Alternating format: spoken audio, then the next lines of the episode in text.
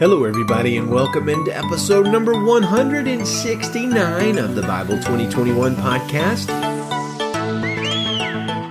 We are reading Philippians chapter 3 today, and our focus is on how everything is poop compared to knowing Jesus.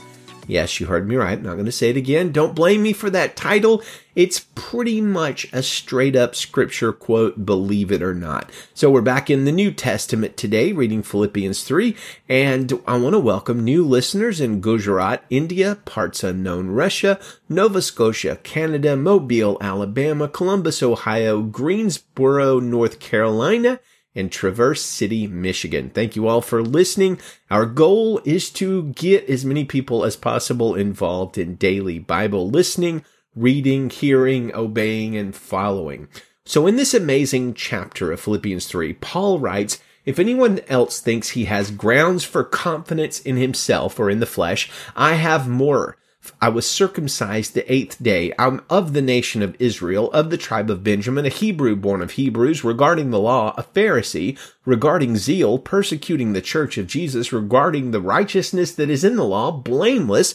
But everything that was a gain to me, I have considered to be a loss because of Christ. So before Paul began following Jesus, he had a pretty incredible resume. He had an immense amount of respect among his people. He literally threw it all away. He sold everything he had, so to speak. For what? For Jesus. And, and honestly, it's a pretty big trade-off. He gave up all of his prestige and his future as a top level Pharisee, probably on the way to becoming one of the main leaders of his entire country, to become a follower of a persecuted and wandering rabbi that the government had already executed for treason and blasphemy when Paul started following him. And in verse 8 of Philippians 3, Paul says, more than that, I also consider everything to be a loss in view of the surpassing value value of knowing Christ Jesus my Lord.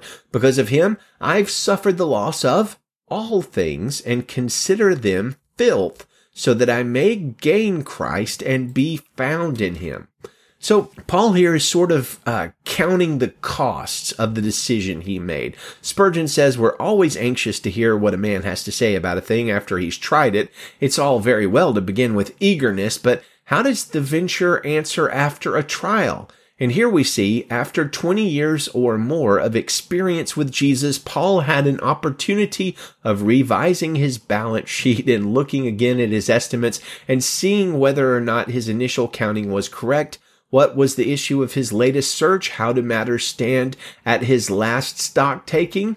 He explains with very special emphasis, I consider all things to be loss because of the surpassing greatness of the knowledge of Christ Jesus my Lord. Because of him, says Paul, I have suffered the loss of all things, and I consider them filth. Now you need to understand here, the translators of the CSB are being very nice and gentlemanly and gentlewomanly here by using the word filth, because the word Paul actually uses in the Greek is the word skubalon, and the word is translated dung.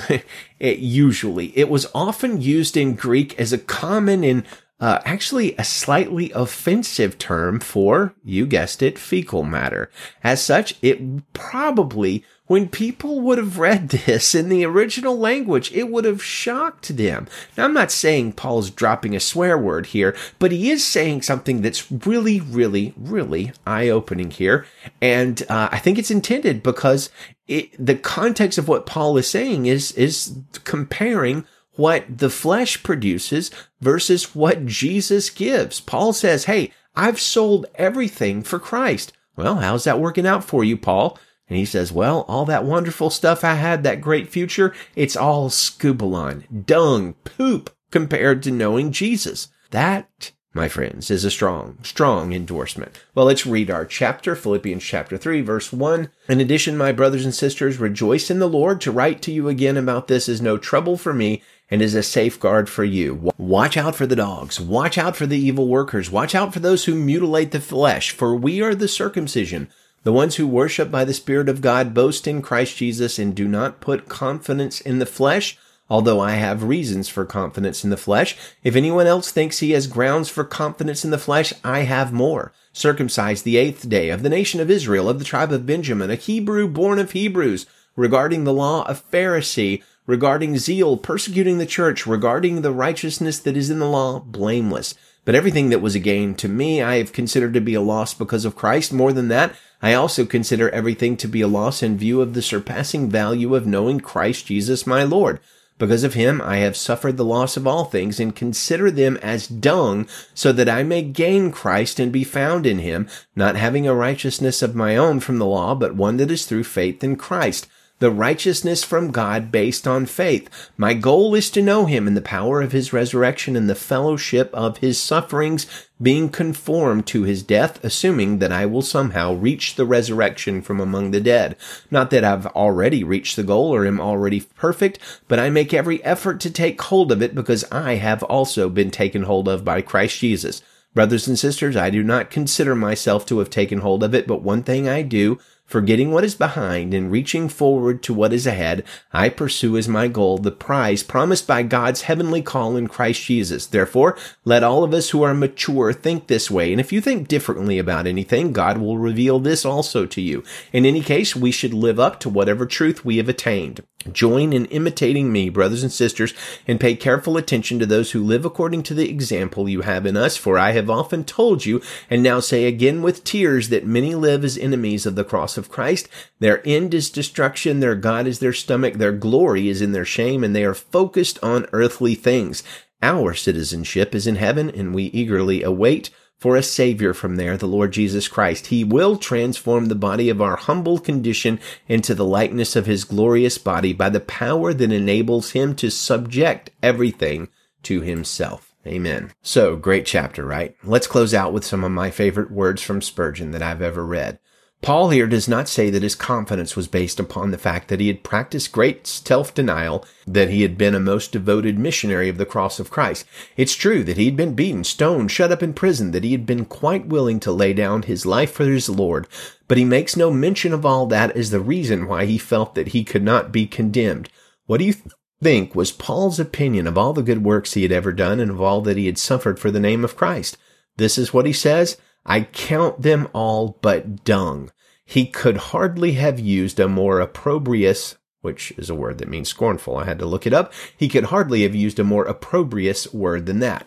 That I may win Christ and be found in him. A good man, when he was dying, said that he was gathering all his good works and his bad works together in one bundle and flinging them all overboard. In his estimation, the one set of good works was about as good as the other set of bad works as a ground of confidence in the sight of God, and he meant to be rid of the all of them and put his trust somewhere else. And believe me, dear hearer, as I stand here before you, I know whom I have believed, and I have not only a hope of eternal life, but I know that I have eternal life within my own soul. But if you ask me whether I ground my confidence of salvation upon the fact that these many years I have preached the gospel of Jesus Christ, I tell you no. I place no reliance upon my own preaching as any ground of merit in the sight of God.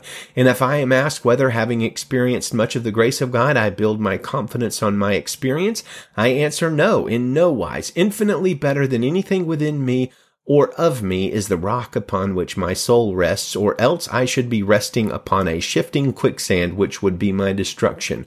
On Christ and what he has done, my soul hangs for time and eternity, and if your soul also hangs there, it will be saved as surely as mine shall be, and if you are lost trusting in Christ, whoever you may be, I will be lost with you and I will go to hell with you. I must do so for I have nothing else to rely upon but the fact that Jesus Christ, the Son of God, lived, died, and was buried, rose again and went up to heaven and still lives and pleads for sinners at the right hand of God. And boom, that is some fantastic news to rest on, friends. Let's close with Daniel 6:23, our verse of the month for June, the king was overjoyed and gave orders to take Daniel out of the lion's den.